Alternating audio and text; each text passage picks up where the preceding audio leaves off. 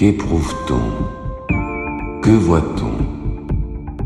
Des choses merveilleuses, n'est-ce pas? Des spectacles extraordinaires.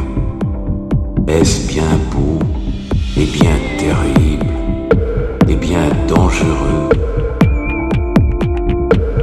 Telles sont les questions ordinaires qu'adresse